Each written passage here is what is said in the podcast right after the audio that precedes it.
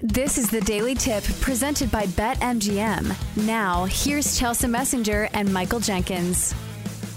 One of the headlines that we're going to be talking about today is Tyreek Hill announcing his retirement, says he's going to retire in 2025, and he says he really wants to focus on the gaming space and esports and creating a team of content creators and all of that.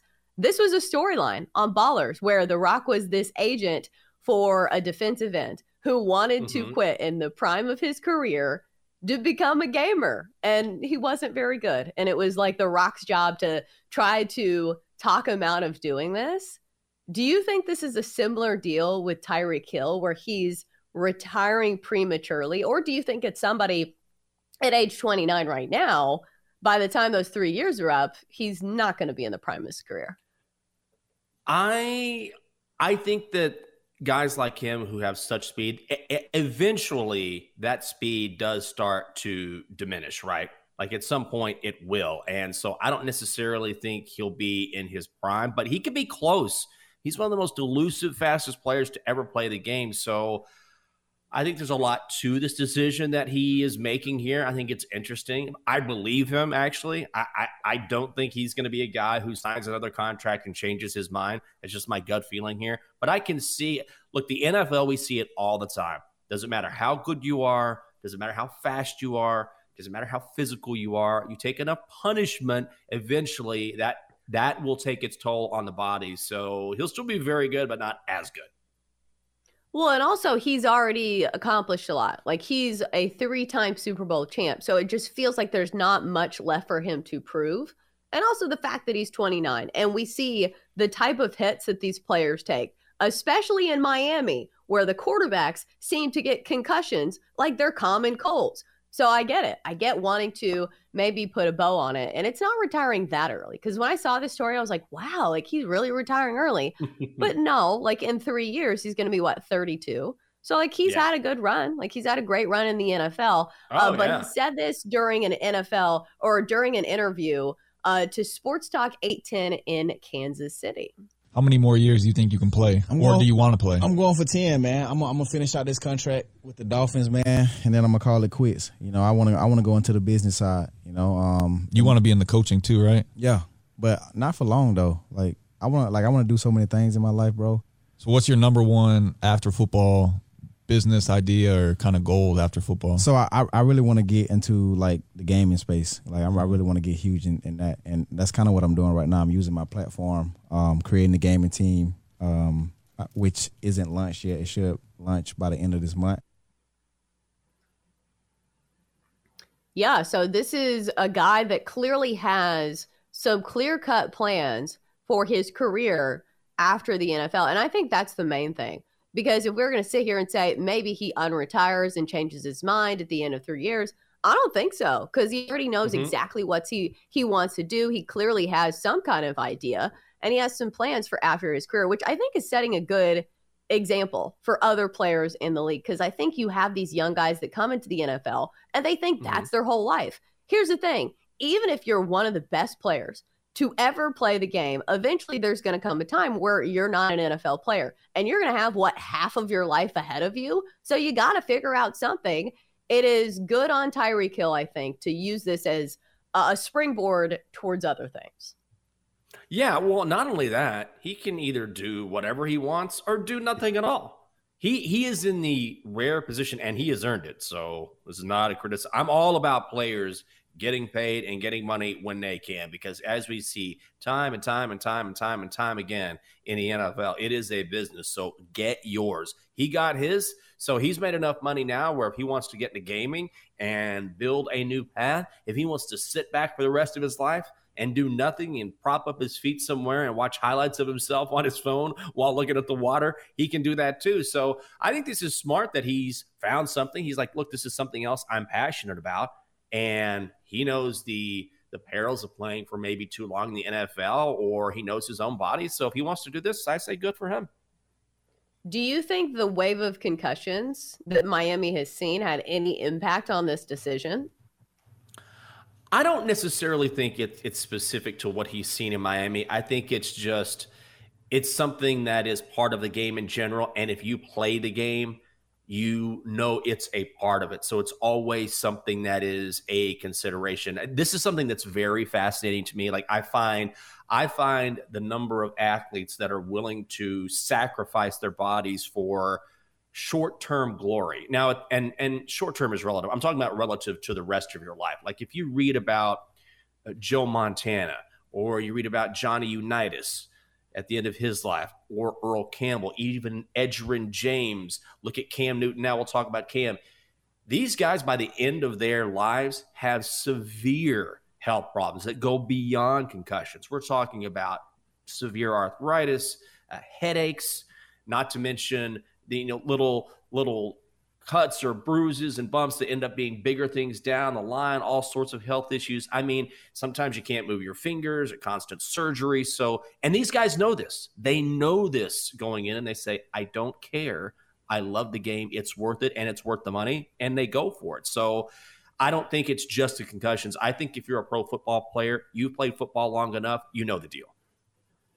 For sure. I just think being so close to home and like watching this unfold right in front of him, maybe it was like a gentle nudge to do this sooner. Yep. My other question is, do you think this has an effect on his game in the next 3 years? Do you think there's more urgency there now that there is a stopping point?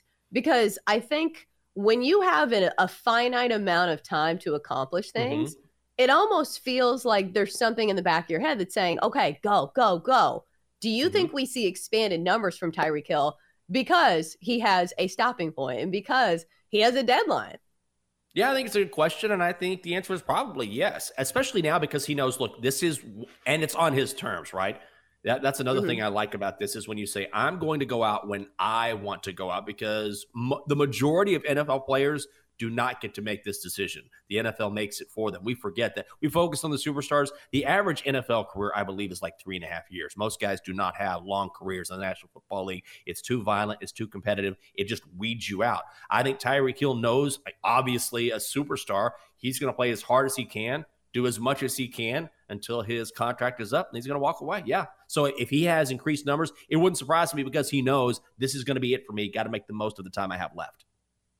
Especially at that position. I'm trying to think of like the oldest receivers who have still been very effective, because we have seen even the most dynamic receivers at the end of their careers, maybe they're an X factor in a game to where they have a breakaway route. Like look at Deshaun Jackson. When he was in his prime, he was a game changer, but now like he's a piece on a team where who'd he play for, like the Ravens or somebody, where you see him, you're like, oh, well maybe he could do something, but he's certainly not the star of the show. Like who's the oldest receiver that's been like, you know, still a big part of the game? Because I'm struggling to think of any. Jerry Rice was great late in his career and then finally kind of hit the wall. And Randy Moss had a bit of a rejuvenation in his career. That's right. Because he was paired up with Tom Brady when they played in New England together. But man, yeah, it's tough to come up with a number of receivers. Larry Fitzgerald for a long time, even late in his career, was very, very good. But that list is pretty short. Well, and also if the main part of your game is speed, which is something that absolutely tails off as you get older, maybe that's why he is putting a period on his career. Let's get to some other stories. Jenks, I think you're gonna have a take on this story. Cam Newton says he wants to return to the NFL in 2023 and actually gave a list of teams that he would back up for. Number one, I'll back up Deshaun Watson. My number two person will be wherever Lamar Jackson decides to go. Number three will be Justin Fields, another C1M product. Number four will be Tua Tagovailoa. Number five will be Malik Willis, another C1N all-star representative. And I would say there's three rookie quarterbacks that I would love or enjoy to groom. Any of these rookie quarterbacks, CJ Stroud, Bryce Young, and Anthony Richardson. Any one of those guys, I would be happy to back those guys up. Who we got? Number seven, Jalen Hurts. Number eight would be Aaron Rodgers. Number nine would be Josh Allen. And number 10 would be Sam Howell, another C1N alumni. Oh my God. Like, is he just going to name all the quarterbacks? Like a list of 10? Did we really need that? No one needs Cam Newton. The NFL does not need Cam Newton at any position. At quarterback, second string, third string, fourth string, no one needs Cam Newton. When he came back to the Panthers, he sucked. He was terrible. Absolute garbage. Like, do you know the ego that you have to have? Like, think about, you come back to the NFL. You're a shell of your former self. And the only team that wants you is the team where you made a name for yourself, the team where you had the most glory, the team where you won an MVP, and you're terrible. And then you're out of the league for a full year because you suck. And then you have the audacity to kick back and say, here's a list of teams I would play for. Dude, nobody needs you. Like, I can't imagine just being so self-centered as to think that I have nothing left to give. The NFL has sent me that message, but I'm going to give you a list of teams that I would play for. Like, you're doing them a favor. Dude, do us a favor and just stop. Stop falling in love with who you were 10 years ago, because you're not that guy. Like, he's not that guy at all. I just can't believe the level of ego here. This is like me saying, okay, this is a list of actors who could date me if I wasn't married. Let's go with Brad Pitt, Ryan Gosling, Ryan Reynolds. And I just make this list of actors, and like, okay, they don't even know who I am. It doesn't matter. They're not going to choose me. Right. It's the same energy here. Jinx, do you think that he could provide some value as he called it grooming, which was like a weird term, I think, in my opinion. Yes. But like, I get what he's saying about teaching some of these younger quarterbacks the ropes of playing in the NFL, because like, he was a good NFL quarterback at some point. He was an MVP. Do you think he has things that he could teach these guys? No, I don't. Here's the thing. Cam Newton can't teach you a damn thing right now, because Cam Newton is still too in love with Cam Newton. I don't want a guy who is this in love with himself when he's been given every indication that he is not the athlete he once was, where the NFL didn't want him last year. Like, he just needs the attention. And I don't want a guy like that around a young man, a young quarterback in the NFL who has a bright future, because God knows what Cam Newton is going to whisper in this guy's ear. I don't want a selfish person. That one of the best attributes you can have as a quarterback is to be selfless. And that's why you see in every press conference, right? Like, we saw this with what? Zach Wilson. We had this garbage game. Garbage game. It was on him, and he said, whatever. And then later on, he was like, yeah, I need to be better. Even in the worst of situations, quarterbacks have to say, no, this is on me, even when it's not their fault. That's part of the job of being a quarterback. I don't want a guy who can't admit it's my fault or I screwed up and trying to teach a young man. No, not at all.